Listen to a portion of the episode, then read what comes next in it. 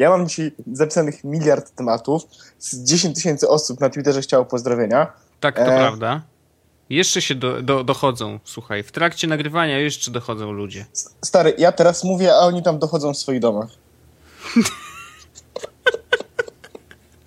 Tak jest. Dobrze, to co, zaczniesz? No przecież, mordo, człowieku.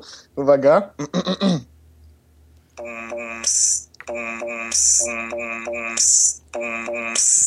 Jest podcast. Pięknie. Orzech, to jest... Naprawdę myślę, że jest coraz lepiej. Jestem bogiem, stary. Co prawda, to nie jest oczywiście dżingiel stworzony przez naszego słuchacza, tylko przez ciebie i to właściwie na żywo. I myślę, że to naprawdę jest jednak zasługa. Ale nadal czekamy na wasze dżingle. Myślę, że musimy o tym przypominać troszeczkę na Twitterze, żeby ludzie wiedzieli, że to jest niekończący się konkurs. Ja myślę, że powinniśmy o tym powiedzieć na serio, że to jest na serio, bo ja tak mam takie wrażenie, że to w ogóle brzmiało troszeczkę jak beka i żart, a to na serio.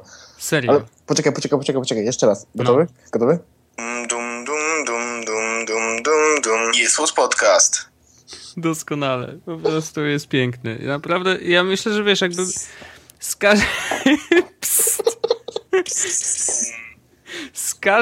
każdym dniem, z każdym odcinkiem nasz dżingiel brzmi naprawdę coraz lepiej i aż się boję, co będzie w odcinku numer 100. No wtedy to już będę, wiesz, ten drum and bass albo jakieś dubstep i będzie słów podcast. No i wiertarka. No, koniecznie. Zróbmy tak, że zamknijmy w tym momencie jakby listę osób, które chcemy pozdrowić, albo w jakiś sposób opowiedzieć o nich na Twitterze. No dobrze, zamykamy listę. Będziemy pozdrowienia słać, ja myślę, że chyba trzeba będzie po prostu zrobić taki standardowy blok pozdrowień. Myślę, że... nie w taki sposób. Ja myślę, że powinniśmy robić taki follow... Thursday, bo to jest czwartek, tak? No to taki, wiesz. W sensie, aha, dobrze. To wychodzimy w czwartek, jakby nie było, wiesz, no w nocy, ale w czwartek. Mhm. I wtedy jakby polecamy jakąś jedną osobę z tego Twittera w jakiś sposób, czy pozdrawiamy cokolwiek i mówimy, dlaczego jest fajna. Jakoś może rozbuchamy to towarzystwo. To jest dobry pomysł, tak. Myślę, że możemy spróbować i możemy w tym odcinku spróbować zacząć taki mini cząstkę. Agata Klisza. Ja bym chciał, żeby ona była na pierwszy rzut, bo dlatego, że dała mi 10 lajków. A poza tym sama się jako pierwsza zgłosiła. No, znaczy biła się o to miejsce z Dritonem, ale jakby... No niestety, kobiety są pierwsze. Więc pani fotograf na Twitterze, ja uważam, że oprócz Twittera warto ją obserwować na Instagramie, bo tam umieszcza sztukę i ja szanuję taką sztukę. Bo ja też robię taką sztukę. Paweł Orzech na Instagramie i na Twitterze. Mhm. Dajcie mi follow. Myślę, że zrobiłem nie to, mieliśmy. Okej. Dobra. Jedźmy. Ja myślę, że na początek możemy porozmawiać o najgorętszej rzeczy, która pojawiła się w polskim i nie tylko internecie. Mhm. Czyli o... OnePlus One. To Jezus, już... Kto to wymyślił, to... Nie wiem. To jest jedna z najdurniejszych nazw dla telefonów. Chociaż jakby OnePlus One kombinacyjnie jest kosmiczne, ale dodatkowo wprowadza niestety problem z nazewnictwem przy naszym HTC ukochanym One'ie. I teraz OnePlus One w skrócie też jest One, więc teraz właściwie jak mówimy One, to nie wiemy, który to One i to nie jest fajne, bo przy nowym One'ie to przynajmniej mamy ten M8 i można to jakoś oddzielić, ale One super. One i OnePlus One. Nie. M8, świetna nazwa, już o tym mówiłem, nie? Doskonała, nazwijmy produkt M8. Mate. What went wrong? Dobra, ale ja widziałem bardzo dużo wpisów na temat tego, że ten telefon jest za duży. Mhm. I jak o tym tobie napisałem, to miałeś takie... mam wrażenie, a tam ludzie jęczą. To znaczy nie, wiesz, bo to jest tak, troszeczkę producent OnePlus One'a oszukał ludzi. To znaczy, to nie mówię w takim, wiesz, Jezu, mieli wysłać co innego, a wysyłają co innego, ale chodzi o to, że pokazywali zdjęcia na Twitterze jakiś czas temu, jeszcze przed premierą, i wydawało się, że ten telefon jednak będzie mniejszy. Wydawało się. Ja wiem, że to za mało trochę na oskarżenia. Ale nie, no było przecież tak, że w jednym z artykułów, w którym mówili właśnie o tym nowym One, znaczy One cokolwiek, była mowa o tym, że ten telefon będzie wielkościowo mniej więcej w rozmiarze Z1. No i się nie udało. No, bo się okazało, że właściwie nie ma 5 cali, tylko 5,5. To taki trochę Note trójeczka, nie? No, znaczy to bo tak, szczerze mówiąc, wiele jakby newsów dotyczących tego OnePlus One mnie omijało i dowiedziałem się o nim w sumie na parę, może tydzień przed premierą, tak na gorąco. I szczerze mówiąc, rzeczywiście bardzo mnie zastanowiło to, że faktycznie starają się zrobić telefon, który jest bardzo tani i w środku ma napakowane naprawdę potężne podzespoły. Natomiast no, u mnie podjarka telefonami jest na bardzo niskim poziomie od momentu, kiedy mam HTC One, bo jakby, wiesz, nie jestem człowiekiem poszukującym. Jak człowiek nie szuka dla siebie telefonu, to nie ma takiej podjarki. O, wyjdzie, kurde, wiesz, SGS5, albo wyjdzie nowy One, albo wyjdzie coś tam, to na pewno będzie mój nowy telefon, albo wyjdzie nowy Nexus i tak dalej. Więc jakby, jeżeli nie mam podjarki, znaczy moja podjarka na starcie jest niższa niż wszystkich innych, jeżeli chodzi o telefony. I tutaj rzeczywiście no, fajny koncept i w ogóle taki... Najbardziej mnie rozśmiesza, jak oni na stronie głównej piszą, że to jest 2014 flagship killer. Rozumiesz? Czyli to jest, ale to trochę jest flagship zabójca flagshipu, ale to nie jest zabójca flagshipów. Znaczy, po pierwsze... jest... To jest duży, no, bo flagship dla mnie, to jest SGS 5, to jest Nexus 5, to jest HTC One M8. Dobra, i dlaczego to nie jest flagship? No bo to nie jest ta kategoria telefonów. Dlaczego nie? Bo ma 5,5 cala. I? To jest phablet. End of story. On może być Note 3 killer, a nie SGS 5 M8 killer. Krótko. Nie jestem... No tak, no. Moim zdaniem tak jest. Właśnie o to chodzi, że to nie jest... On wyszedł trochę z kategorii smartfona do tej innej kategorii, do innego worka i nie może się porównywać z innymi telefonami, które są gabarytowo dużo mniejsze, które mają ekran do 5 cali. Bo nie wiem, jakoś tak intuicyjnie czuję, że to jest ta właśnie różnica, tak? Że 5 cali jest granicą między... normalnym, oczywiście stawiam tutaj wirtualne cudzysłowy, smartfonem, a phabletem, tak? Znaczy wiesz co, ja sobie właśnie porównałem te wymiary tego OnePlus One i Note'a trójki. No. OnePlus One ma 15, to jest w milimetrach, tak? Więc 15,3 centymetra wysokości. 153 mm. No. Dobra, to jedziemy w milimetrach. 153 mm, 151 ma Note trójka. No to... 76 mm szerokości, 79,2 mm ma Note trójka, 9 mm głębokości, znaczy 8,9 i 8,3 ma Note trójka, nie? No czyli jest węższy. Ale jest wyższy. Znaczy z drugiej strony mówimy o milimetr, tak? Więc to nie sądzę, że robi jakąś taką znaczącą różnicę. No ale no to weź Note'a trójkę do ręki i zobacz jakby o co chodzi, tak? Jakby... No wiem, no to nie jest telefon, który wygodnie nosi się w kieszeni już. To jest ten poziom, kiedy przekraczasz... Zaczynasz myśleć, czy powinieneś sobie sprawić męską torebkę. No tak, no. Stary, niestety, no. Znaczy, ale pomijając już wielkość, ten telefon to jest naprawdę potwór w ekstremalnie niskiej cenie. I za to go szanuję, bo to pokazuje, że da się to zrobić. Nie wiem jak z... Wiesz, no CyanogenModa miałem przez chwilę kiedyś za dawnych czasów i byłem bardzo zadowolony, bo to jest naprawdę solidnie zrobiony Android. Więc myślę, że tutaj, wiesz, też jest w stanie dużo zrobić. Bardzo jestem ciekawy zdjęć zrobionych tym, bo jakby wiemy, że tam jest fajny aparat, 13 megapikseli od Sony, jakiś tam Exmor, coś tam.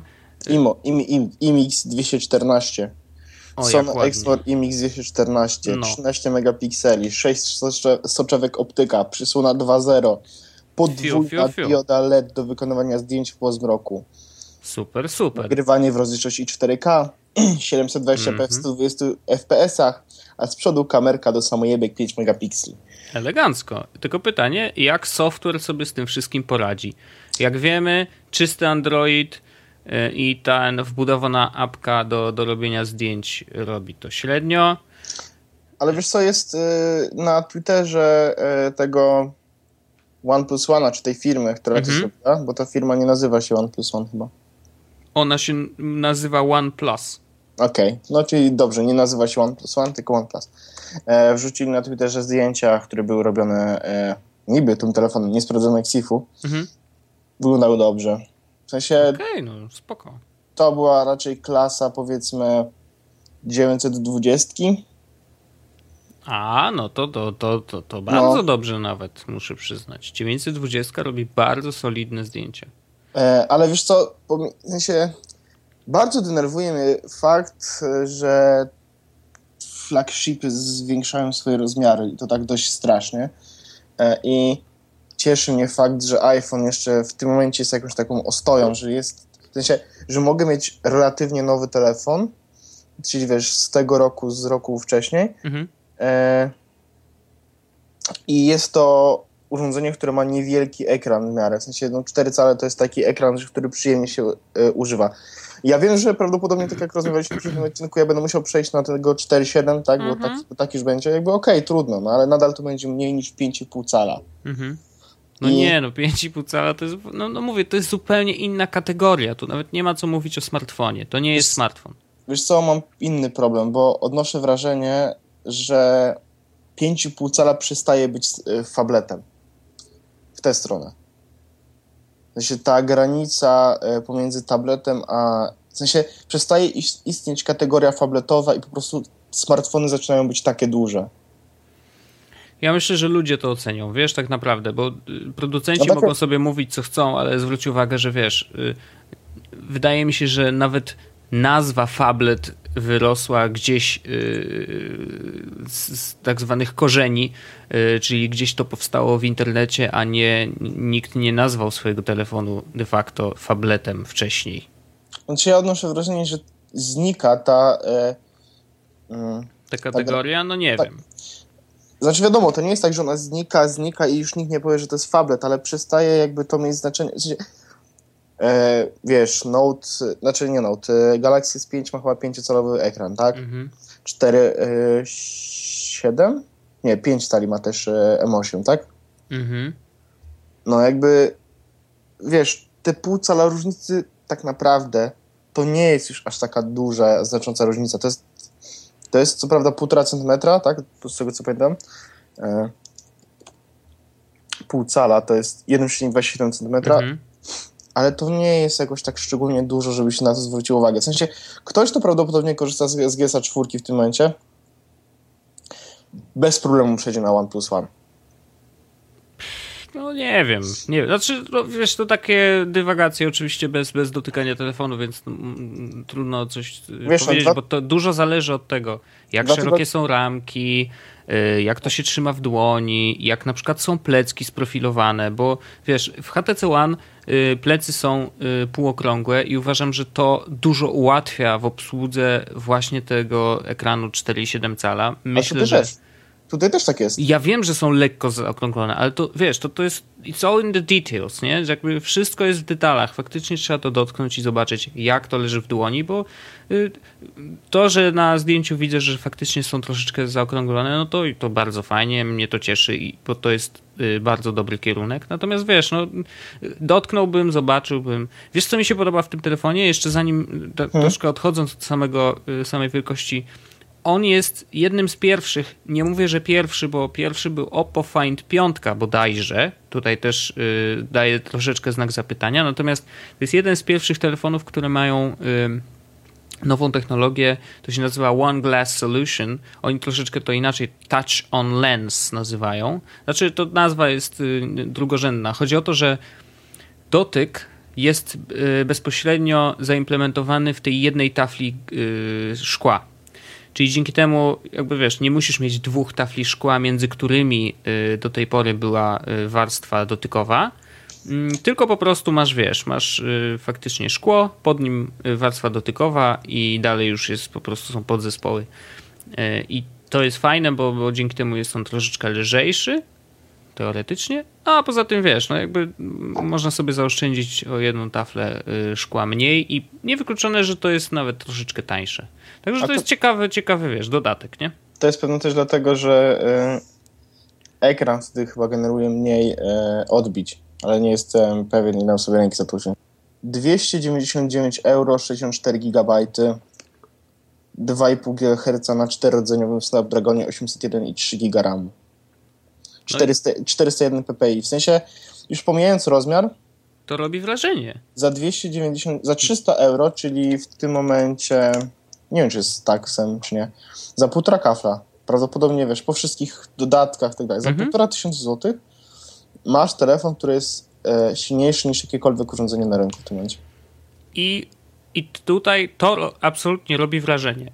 I to uważam powinien być przykład dla innych producentów. Zdaję sobie sprawę, że wiesz, oni nie zawojują rynku i tak naprawdę Samsung sobie, wiesz, patrzy na nich jak na malutkie robaczki i oni nie zmienią w ogóle ani żadnych strategii, niczego nie zmienią na rynku tak naprawdę, jeżeli chodzi o ceny, a chciałbym, bo chciałbym, żeby ludzie docenili ten telefon i docenili tego producenta, bo może jeżeli dostaną do rąk OnePlus One, już pomijając naprawdę tą wielkość, może okaże się, że to jest telefon, który naprawdę robi na nich bardzo duże wrażenie i zostaną przy tej marce. Znaczy wiesz co, ja ostatnio leżąc w łóżku wymyśliłem sobie, że chciałem sobie kupić nowego Androida. I to może być on? Czemu nie? 5,5 cala? Ale wiesz, jak ja często noszę przy sobie Łana, nie? Albo jak go noszę, to prawdopodobnie jest w plecaku. Wiesz, ale jeszcze, wiesz, w sumie nie zdziwiłbym się, jakby się okazało, że się w nim zakochasz. W sensie, bo to jest tak, że... Polecę na dużego? No tak, może lubisz dużych. Bo to jest tak, ja miałem Z Ultra przez jakiś czas. To był ogromny telefon, miał ponad 6 cali chyba. Strasznie mi się podobał. I tobie się podobał to raz. Widziałem, że lecisz na tego wielkoluda. Natomiast... Wiesz, do tego też można się przyzwyczaić i po jakimś czasie doceniasz wielkość ekranu i to, że tam naprawdę można dużo więcej zrobić, a przede wszystkim oglądanie wideo, czytanie sieci. Znaczy to, jak piękny jest tekst i jak dużo miejsca masz ten tekst, nie musisz co chwila przewijać. Naprawdę to jest bardzo fajna sprawa. Jak masz gdzie schować taki telefon, to spoko. Więc jakby może się okazać, że ten OnePlus One mimo tej wielkości będzie bardzo fajnym telefonem. Mnie to nawet kręci to, że jest CyanogenMod, bo to też oznacza, że update systemu będzie prawie tak szybko jak czyścioch od Google'a. Jest jedna rzecz, która mnie zainteresowała, o której powiedziałeś. Naprawdę nie przewijasz tekstu, żeby czytać na środku zawsze? Nie, no właśnie o tym mówię. Znaczy, że cały czas. Znaczy, bo ja robię tak, że jak czytam jakikolwiek tekst, to zawsze robię tak, żeby linijka, którą aktualnie czytam, była na samym środku ekranu. A ja mam inaczej. Znaczy, no niestety tak. Trochę się w sumie wkopałem, bo rzeczywiście troszeczkę czytam tak samo jak ty, tylko że ja nie czytam linijki na środku ekranu, tylko ja czytam linijkę na samej górnej krawędzi. I chowam sobie, wiesz, czytam, chowam. A, no dobra, no ale to... Ale no tak, no w sumie racja. W sumie nie ma znaczenia. Ale jakby to przewijanie nie musisz robić tego tak często, bo masz tą linijkę dłuższą, tak? Super. Ja na zegarku bym przeczytał artykuł, bym się również dobrze przy tym bawił, dobrze bym się przytyczuł, bo widzę tylko jedną linijkę, nie? A nie wiem, czy widziałeś, jest taki system, myślę o tym, zrobili taki system do super szybkiego czytania książek. Jest taki serwis, gdzie... Tak. Widziałeś to, prawda? I to jest tak, że pojawia ci, pokazuje ci tylko jedno słowo i to w takim tempie, że właściwie wydaje się, że nie da się tego przeczytać, a faktycznie siedzisz i rozumiesz absolutnie cały sens zdania, widząc słowo po słowie tylko, nie? I zaznaczoną jedną literą. Doskonałe. 500 albo 600 słów na minutę byłem w stanie tam wyczytać. W sensie tak jak zapodawali, wiesz, nie? Mhm. Jeszcze to było po angielsku, więc prawdopodobnie jakby było po polsku, to jeszcze to podbić do góry, wiadomo. No pewnie, że tak.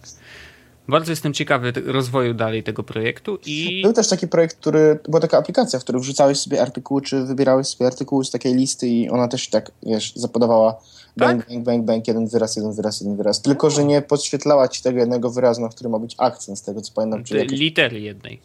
Tak, jednej litery, na którą ma być akcent, czy z jakiegoś tam innego powodu nie mam po prostu pod... To była chyba trzecia litera, bo chodziło o to, żeby skupić wzrok na...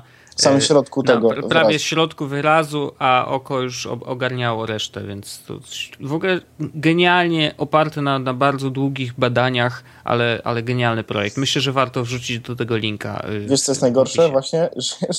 Że ja nie wiem jak to się nazywało i będę musiał tego szukać. Ja ci znajdę, to nie przejmuj się. Dobra. W każdym razie... No OnePlus One, kupisz to? Za 300 euro? Myślę, że tak. Tylko w Polsce nie kupisz prawdopodobnie za 300 euro, bo będą musieli to sprowadzać z Niemiec. Polska nie jest na liście tych krajów, w których OnePlus One startuje. Ojej. No, straszne. Poproszę kogoś znajomego, czy kogokolwiek, żeby po prostu mi kupił i tyle. No, nie wiem cholera po co. Ale z drugiej strony, hej, wiesz, nowy telefon, wow. Z Androidem, prawie rzeczystym. No, myślę, że to będzie coś nowego i fajniejszego niż to, co oferuje w tym momencie One, ale okej. Okay. Mhm. No nie wiem, ja bym chciał to zobaczyć, pomacać standardowo. Wiadomo. Ale myślę, że za taką cenę to jest Nexus 5 killer, na pewno. O, to oczywiście. Tutaj w ogóle nie ma o czym mówić. Nexus 5 się przy nim chowa absolutnie. Jeszcze jest oczywiście ostatnia rzecz. Ciekawe, bo oni wypuścili w tej chwili, wiesz, telefon w dwóch wersjach, biały i czarny. 1664 giga. Tak, oczywiście. I będzie możliwość do kupienia nowych plecków, które są wymienne i są bambusowe, tak jak w Moto. I są jeansowe, które prawdopodobnie, że tak twierdzą producenci, że to faktycznie jest jeans materiał. I do tego są też kewlarowe. I to jest ciekawe. No i takie samo jak Razery czy Moto X Maxy, one też miały kewlar. Tak. I teraz pytanie, wiesz, czy faktycznie one powstaną, bo kiedyś nawet Samsung się wpuścił w taką dziwną akcję, że zapowiadał, że będą plecki przeróżne do kupienia, a później się wycofali w ogóle z tego. Ja mam inne pytanie, Wojtek, dużo ważniejsze od tego, które ty zadałeś. No. Czy kewlarowe plecki będą chroniły przed strzałami? Wiesz, już nawet bez kewlaru zwykłe telefony chroniły przed strzałami. Były jakieś tam Myślisz, Wojtek? W sensie sprawy. Ja się boję o własne zdrowie, życie i chciałbym, żeby mój telefon chronił mnie przed postrzałem. To koniecznie kup z kewlarowymi pleckami i trzymaj telefon w tej kieszeni, tutaj wiesz, w koszuli przy sercu. No, tak będę musiał zrobić. To jest moja rada dla ciebie. Dobra, ale jak już mówimy o telefonach, to przejdźmy do drugiego telefonu. Do projektu Ara. Oj. Project Ara. Tak, myślę, że tak zgrabnie całkiem przeskakujemy z tematu do tematu. Tak. To jest temat, nad którym ja długo myślałem i szczerze mówiąc, jak widziałem pierwszy filmik i tej ekipy, którzy pojawili się na Kickstarterze, to był Phonebloks, to tam był ten filmik, który po prostu był super viralem, wszyscy się nim dzielili w sieci i miałem takie wątpliwości, znaczy pomyślałem sobie, to takie wiesz, taka utopia, że oni dążą do czegoś, co nigdy nie powstanie, że to jest niemożliwe. I nagle Google wykupuje z Motorola i wydziela z niej ekipę, która się zajmowała podobnymi rzeczami i mają Project Ara i współpracują teraz z Phonebloksami. To też bardzo ciekawe, że w sumie widząc, że robią to samo, stwierdzili, że hej, nie będziemy się z nikim bić, tylko po prostu siadamy pod jednym dachem i myślimy nad tym projektem razem. No i kurde, zrobili to. W sensie przemyśleli sprawę, doszli do momentu, w którym byli w stanie pokazać jeszcze nie działające, ale prototypy i pokazać w jaki sposób widzą, że to będzie działać. No i tak wow, w sumie wiesz, znaczy nie jest to telefon najpiękniejszy na świecie, bo wygląda jak wiesz, jak jakiś szkieletor. I tam można oczywiście dokupić różne rzeczy, żeby to zasłonić i tak dalej, ale chodzi o to, że jakby generalnie no, to nie jest też jego pierwszy, to nie jest pomysł na niego, że ma być ładny, tylko ma być po prostu funkcjonalny i ma przede wszystkim umożliwić użytkownikowi wymianę jakiegokolwiek elementu w dowolnym momencie na nowy, tak? Prosta sprawa. Jedna rzecz, którą chcę koniecznie powiedzieć, wyczytałem to na Verge'u, bo to jest tak, jak masz za dużo do wyboru jako konsument, to zaczynasz się stresować. No bo wiadomo, że i to nie chodzi tylko o to, czy jaki telefon wybrać, tak? No bo zawsze chcesz zainwestować swoją kasę jak najlepiej, więc pytasz mnóstwo znajomych, co najlepiej. I teraz tak, teraz wybierasz nie tyle, że telefon, tylko jeżeli zdecydujesz się na to, że okej, chcę Phonebloxa, czy tam jak to tam Project Ara, czy nie wiem jak to inaczej nazwać, chcę mieć ten telefon tak z dołączonymi modułami, to teraz staję przed wyborem, no dobra, to jakie moduły do niego wybrać. I uwaga, Google myśli nad tym, żeby jak sobie chodzisz po sklepie takim online'owym na swoim telefonie, bo to jest tak, że możesz kupić nawet Phonebloks, jakby Project Ara ekran, z jednym modułem chyba z procesorem, a nie, bo to procesory już są w tym, w tych ramkach. Ekran, procesor i możesz z jego poziomu wejść do sklepu, wybrać sobie odpowiednie, zamówić sobie te bloczki, no i oni ci przywiozą i sobie je później włączysz, nie? I co jest ciekawe, oni planują zrobić coś takiego, że w ekranie oczywiście jest, tam obok ekranu jest kamerka, która patrzy na ciebie, ty patrzysz sobie w sklepie i ona reaguje na rozszerzenie twoich źrenic lub zwężenie. Sprawdza, czy się przypadkiem za bardzo nie stresujesz podczas wyboru tych części. Jeżeli się za bardzo stresujesz, to ona ci podpowiada, to może wybierz sobie cały zestaw taki, nie? Okej. I to jest przyszłość. Tak, ja to wyczytałem i byłem w szoku, naprawdę. Znaczy to jest faktycznie coś niesamowitego, takie podejście do konsumenta zupełnie z innej strony, wykorzystanie tylu danych do tak naprawdę wyboru konsumenckiego. No wow, nie? Jakby... Znaczy spoko, robiłem takie rzeczy. Znaczy, nie, no super, no. Znaczy nie tyle robiłem takie rzeczy, co wiem, że takie rzeczy są do zrobienia, nie są... To nie jest już rocket science. Kiedyś było, teraz już nie jest rocket science. Mhm. No i to było fajne. I jedna rzecz, zastanawiałem się jeszcze nad tym łączeniem, bo podobno tam magnesy trzymają te wszystkie bloczki w jednym miejscu i okazuje się, że ten magnes jest inny niż normalny magnes. To jest tak, że wkładamy wszystkie bloczki na miejsce i on dostaje jeden impuls elektryczny, żeby zacząć działać.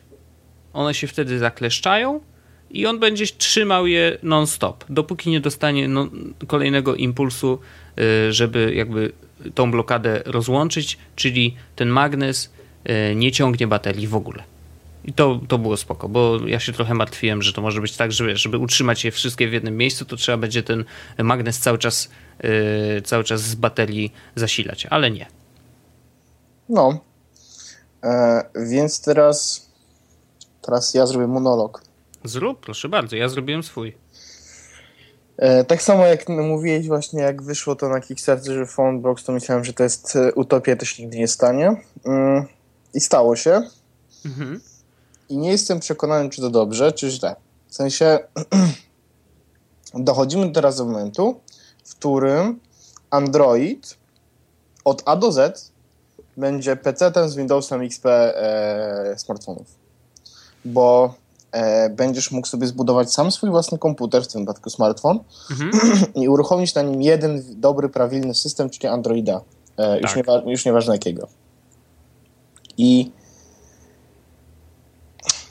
nie wiem, czy tam jest jakaś standaryzacja, czy będzie jakaś standaryzacja. No, oczywiście, że tak. No. Znaczy to dokłada dodatkowe elementy prawdopodobnie do deweloperów, którzy będą tworzyć na Androida, bo nie wiem, jak to będzie obsługiwane tak naprawdę w tym momencie. Znaczy Android ma być dostosowany do obsługi właśnie...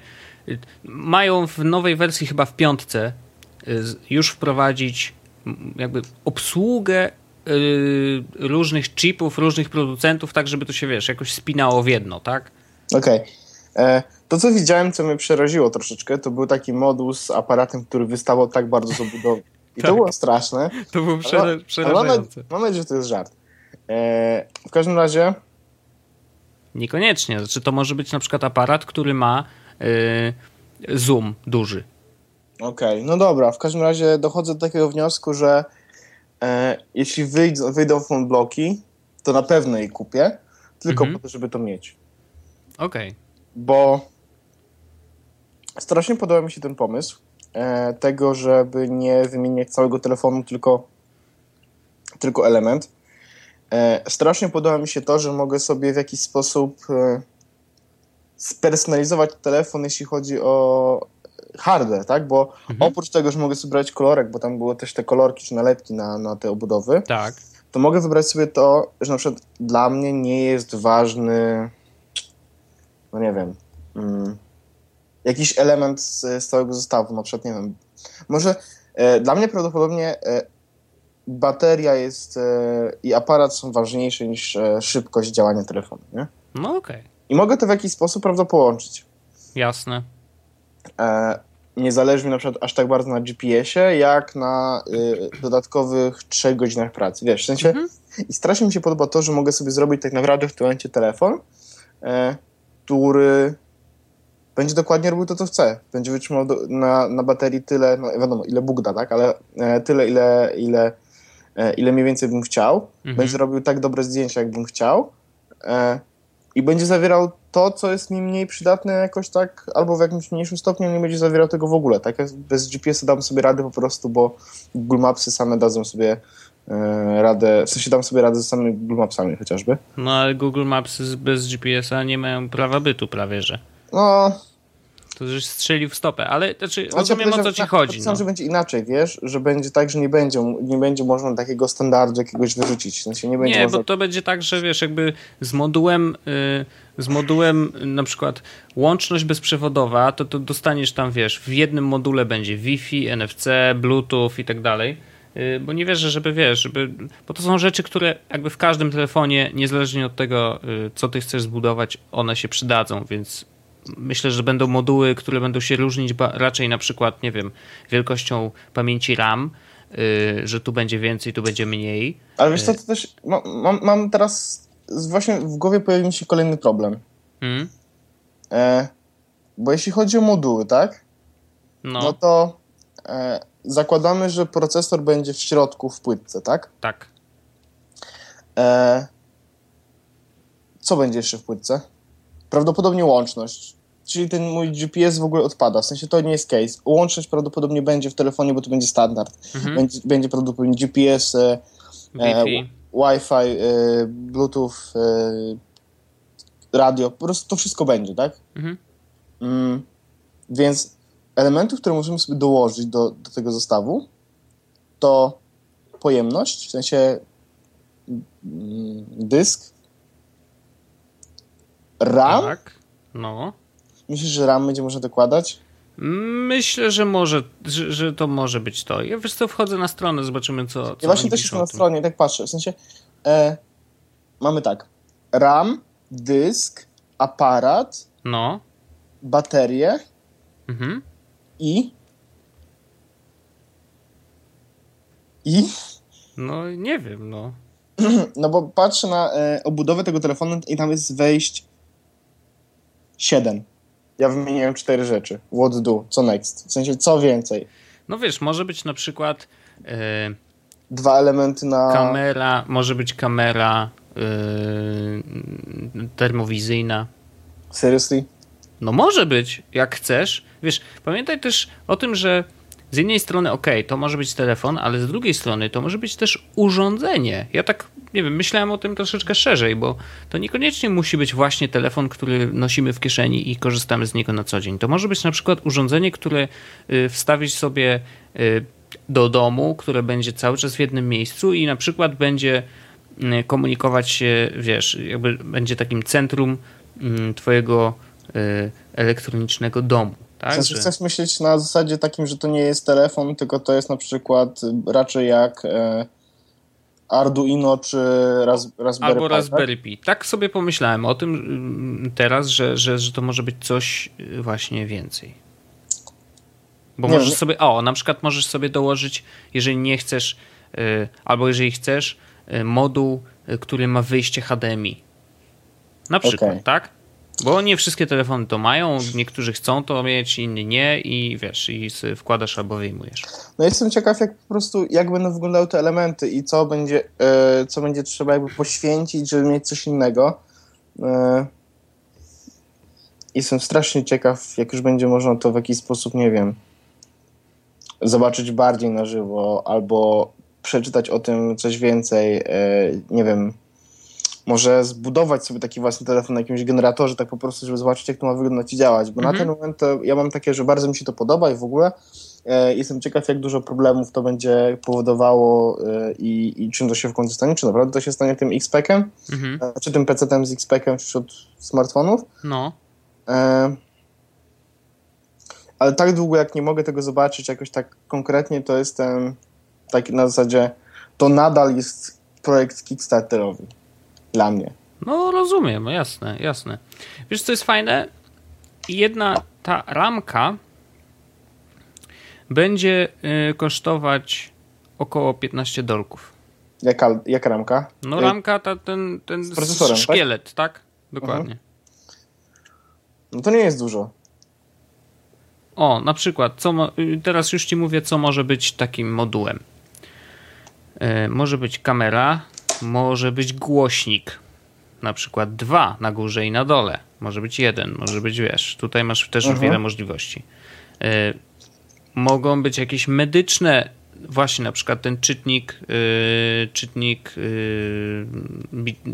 bicia serca, pulsu, tak? Mogą być na przykład wskaźniki laserowe. What? Może być na przykład drukarka do rachunków, bo na przykład Project Ara może być twoim takim pinpadem, wiesz, do przyjmowania płatności. Dlaczego nie? Mam może wrażenie, być że właśnie mocno płynięcie, mocno ale płynięcie.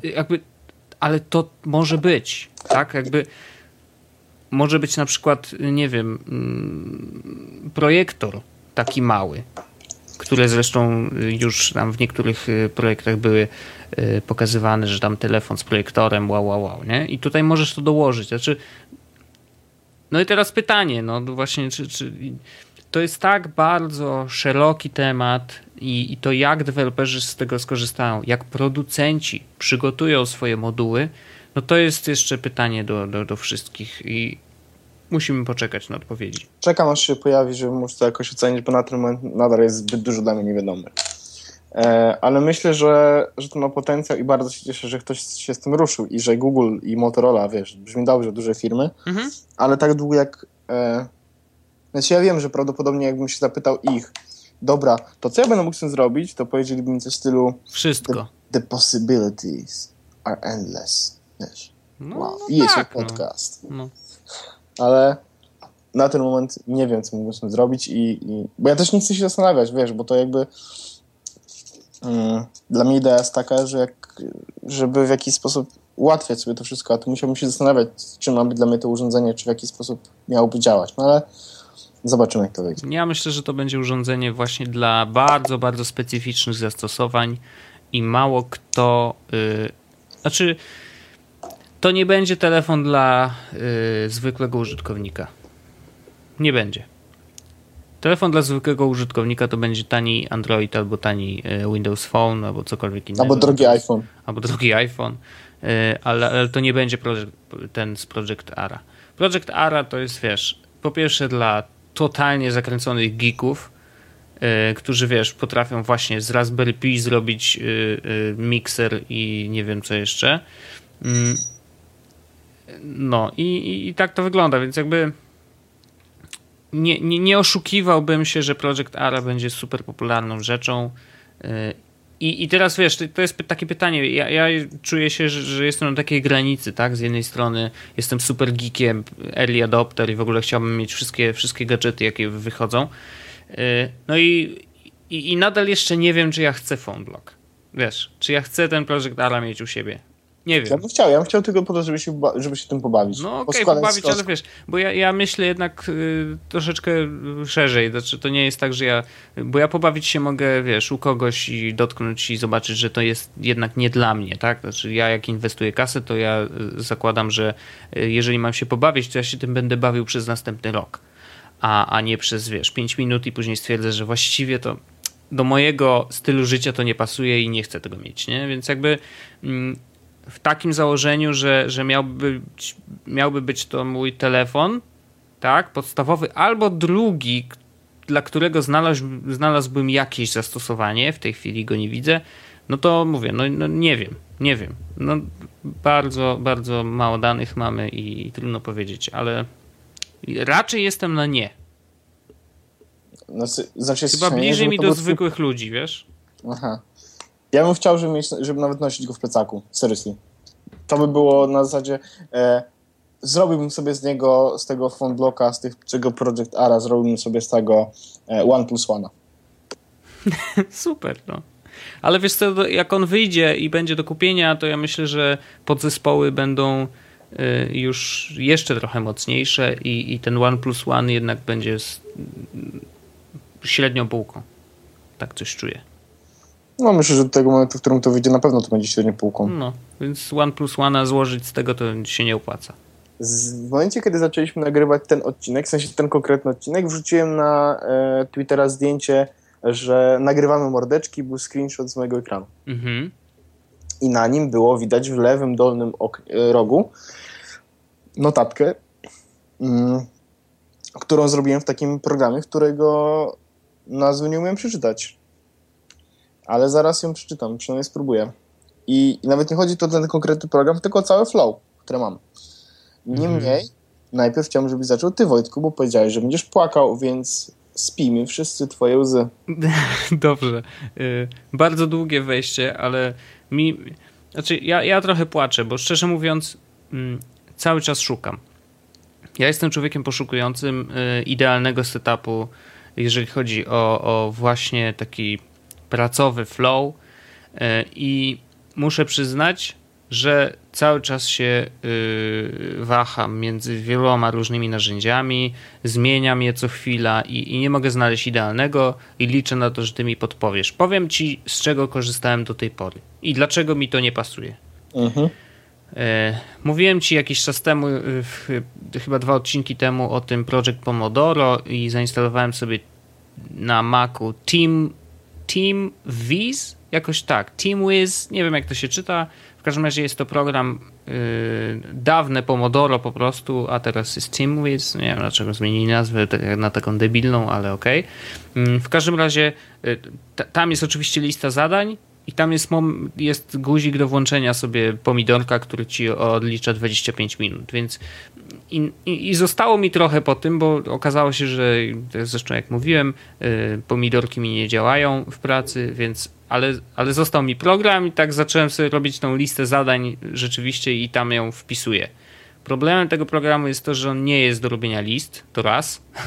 To jest, wiesz, wielki kombajn, który ma dużo więcej rzeczy za plecami, a nie po prostu robienie list. Korzystałem z Evernota i problemem Evernota jest super wolna aplikacja desktopowa, Niestety, ale na moim Macu, jak odpalam Evernota, to muszę czekać. Jak się uruchomi, to się synchronizuje. Jak się synchronizuje, to dopiero mogę coś zrobić. Layout aplikacji nie za bardzo mi leży, szczerze mówiąc. Jakoś tak czuję się troszeczkę zagubiony. Tam tych guzików jest strasznie dużo. A tak naprawdę, no umówmy się, no to jest aplikacja do robienia, kurczę, notatek. A wiesz, no, ona powinna być jak najprostsza. I tutaj wchodzi Google Keep, który kiedyś zacząłem korzystać. Nawet mam tam jakieś notatki jeszcze stare. Nic z nimi nie zrobiłem, ale tych notatek robi się coraz więcej, bo czasem na telefonie coś tam wpiszę. No ale tutaj z kolei jest taki problem, że nie ma aplikacji desktopowej, a wpisywanie wszystkiego w przeglądarkę, no to tak różnie jest, wiesz. Ja ostatnio, nie wiem, jakoś wolę aplikacje zewnętrzne. Nawet nie będę wchodził w to dlaczego, ale tak już mam, że jakby ostatnio zależy mi na tym, żeby pracować w różnych aplikacjach. Może dlatego, żeby troszeczkę zredukować liczbę otwartych okienek w Chromie, bo niestety, ale na Macu też on staje się, wiesz, im więcej masz tych okienek, tym bardziej się zamula. I teraz wiesz, no jakby cały czas poszukuję, cały czas mi czegoś brakuje, zależy mi na czymś bardzo cross-platformowym, bo jak wiesz, korzystam zarówno z iOS-a, jak i Mac OS-a, jak i właśnie z Androida i wiesz, nie wiem, czy masz coś takiego, jeżeli masz, to ja bardzo chętnie, bo zależy mi na tym, jakby znalazłem też podczas całej drogi to, na czym mi zależy. Aplikacja do robienia notatek i list. Koniec.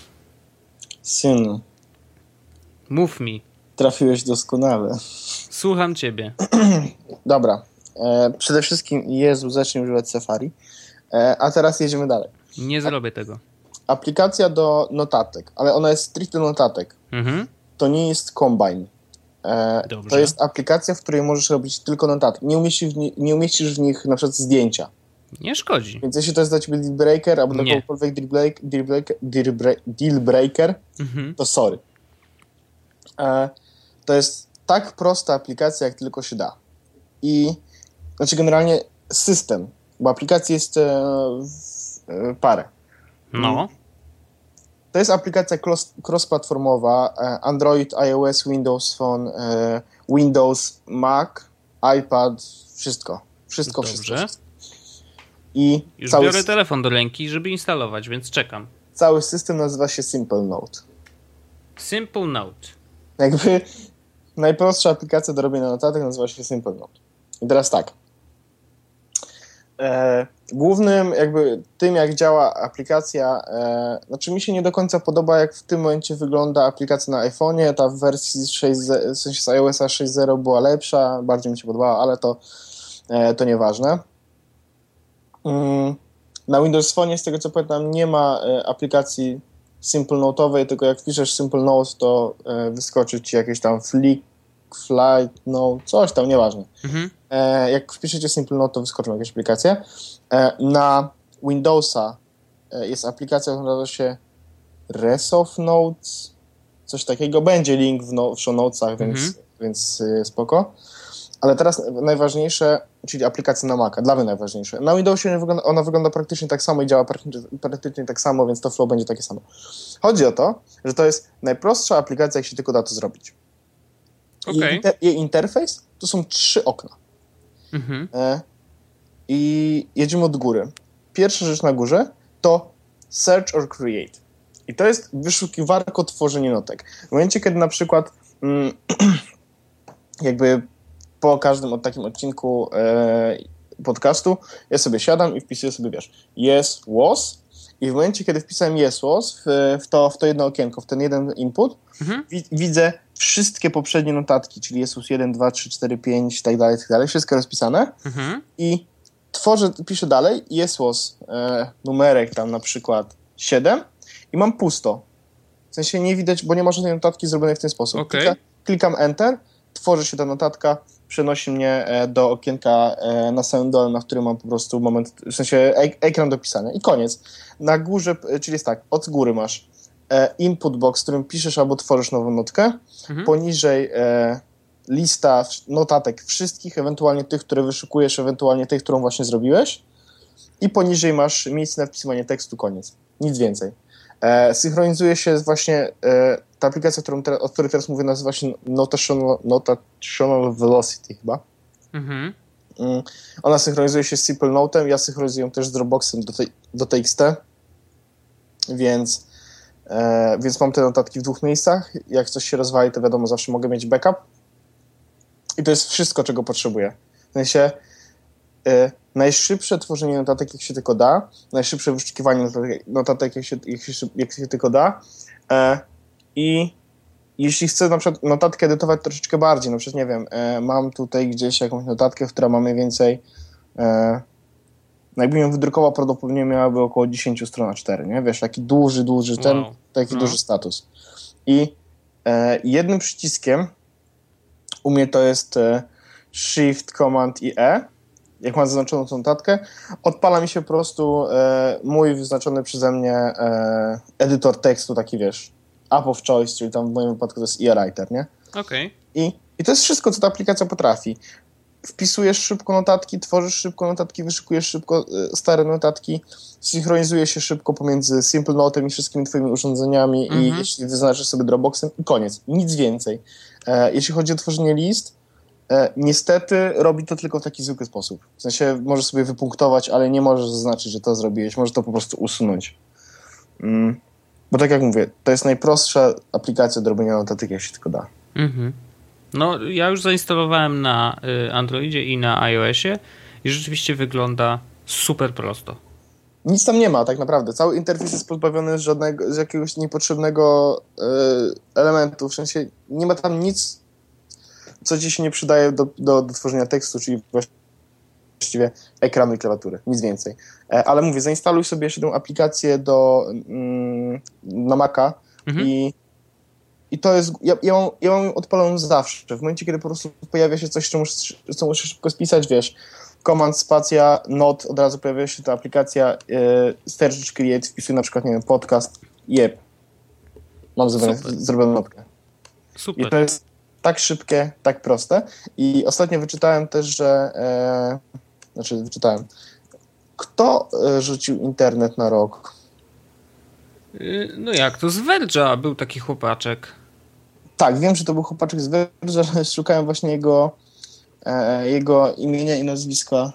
W każdym razie zrobił właśnie odcinek The Verge at Work i okazało się, że dokładnie ma ten sam setup, który ja. Czyli też e-writer, też Notational Velocity, też SimpleNote i to było fajne, dlatego ja to wrzucę po prostu ten link i podlinkuję wszystkie aplikacje i to będzie oczywiście ten setup właśnie związany z tworzeniem notatek na wszystkim tak właściwie. No to doskonale, bo ja się dzisiaj czegoś nauczyłem. Właśnie czegoś takiego mi brakowało i wydaje mi się, że będę używał mocno. To jest już stały fragment, kiedy ja mówię o czymś, czego nie wiedziałeś, jeśli chodzi o aplikację. No to jest ta część aplikacji, gdzie faktycznie uczymy się czegoś nowego i to bardzo fajnie. Znaczy ja już wymyśliłem, w sensie znalazłem aplikację do wszystkiego, żeby mi wszystko po prostu szło dużo szybciej, dużo łatwiej, więc i notatki to jest właśnie jedna z tych rzeczy, która mi się strasznie dobrze udała. I bardzo polecam SimpleNote, bo jest świetne. Był też kiedyś tutaj w ogóle pakiet premium, z tego co pamiętam, do kupienia, żeby usunąć reklamy, ale nie widzę już tego nigdzie.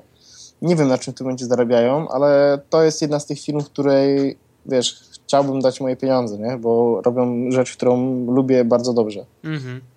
Super. To SimpleNote, wydaje się, że ja też będę pracował. I jeszcze chciałem ci tylko o jednej rzeczy powiedzieć, bo mówiliśmy o Mailboxie i o tym, jak zmienia, wiesz, życie i w ogóle. I ja faktycznie po tym odcinku zainstalowałem Mailboxa, zarchiwizowałem wszystko i dzisiaj mogę powiedzieć to, że faktycznie troszeczkę coś zmienił w moim życiu to, że zaczynam o rzeczach pamiętać. No. Naprawdę, bo po prostu wiesz, jak dostaję info, że są jakieś nowe maile, to albo są rzeczy, które na przykład właśnie zostawiam na później, ale to nie jest tak, że ja to przeczytam, zostawię na później, ale tylko w głowie, a faktycznie w aplikacji. I dzięki temu ja po jakimś czasie jednak dostaję to z powrotem i to mi przypomina, że faktycznie to jest jeszcze niezrobione. I ja o tym pamiętam. I to robię. I już kilka rzeczy tak mi się udało i jestem z tego dumny. I dzisiaj mogę spokojnie powiedzieć, że tak, Mailbox zmienia trochę życie i Mailbox to życie nam ułatwia. Cieszę się, Wojtku, że mogłem Tobie pomóc i wiem, że naszym słuchaczom również, bo wiem, że też parę osób poinstalowało Mailboxa po naszym odcinku i im się podoba to, jak działa, więc super.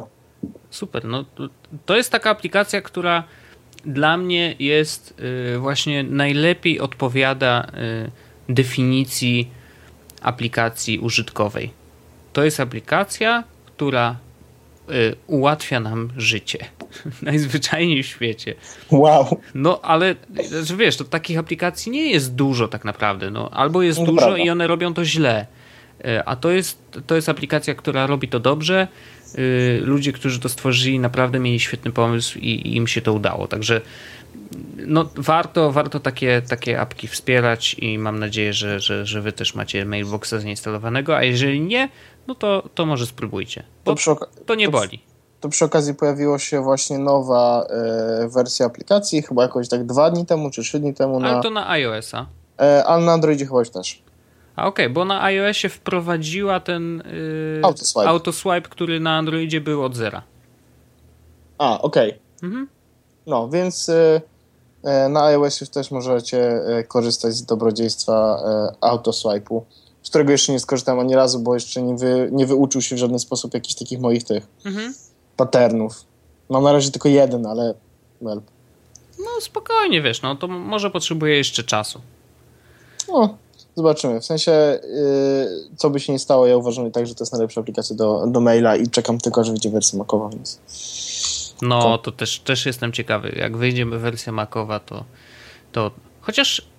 Nawet powiem ci szczerze, że od momentu, kiedy mam ją na telefonie, to...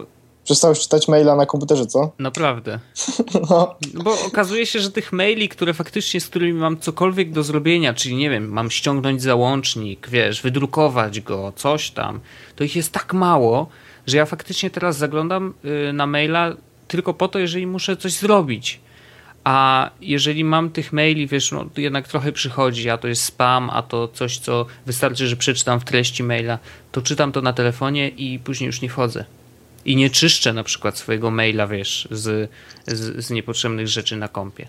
I to jest fajne, bo otwieranie całego interfejsu, to wiesz, no jakby przeglądasz tutaj jest tyle tych tytułów, tyle tych guzików, a może coś nacisnę, a może ktoś mi się pojawił na tym czacie, wiesz, bla, bla, bla, wszędzie tyle różnych rzeczy, a na telefonie to jest po prostu pach, pach, pach, swipe, swipe i już. Bardzo długo robiłem tak, że czytałem maile na komputerze, no bo się rzeczy cały czas siedziałem przy komputerze, ale nie wszystkie maile, które przeczytałem, wiedziałem, że muszę zrobić z nimi coś teraz, więc siedząc przy komputerze brałem telefon i przesuwałem w nim maile. bo na komputerze nie da się zrobić tego w taki fajny, przyjemny sposób. No. Więc robiłem w taki sposób, że po prostu zawsze miałem telefon. Nie? Jak przychodził do mnie mail, to czytam i potem biorę telefon i klikam. I decyzję podejmujesz na telefonie, a nie na kompie. No to zabawne. Ale to tak działa, no bo skoro jest dużo lepsze urządzenie do czytania maili niż komputer, no to wiesz, hello, nie? Mhm. Super, super. Także polecamy zdecydowanie. Mailbox i SimpleNote, 2 aplikacje znowu. Tak. I SimpleNote ja już mam zainstalowany wszędzie. Myślę, że w następnym odcinku albo za 2 odcinki spróbuję tak samo podsumować jak Mailboxa. Zobaczymy, czy zmieni moje życie. Bardzo Ci dziękuję, Orzechu. Myślę, że możemy zakończyć. Tak, myślę, że to jest temat, w którym możemy się pożegnać z naszymi słuchaczami. Tak. I powiedzieć im ważną nowinę, która dla Ciebie, Wojtku, też będzie niespodzianką. Ojej. Że słyszymy się za tydzień. Że co? Że słyszymy się za tydzień. Ojej, naprawdę? Tak, Wojtku. Niesamowite. Rzeczywiście zrobiłeś mi niesamowitą niespodziankę w tym odcinku. Cieszę się. Poczekaj, zrobię outro, co? Zrób outro. Dobra. Gotów? Tak. Jest już podcast.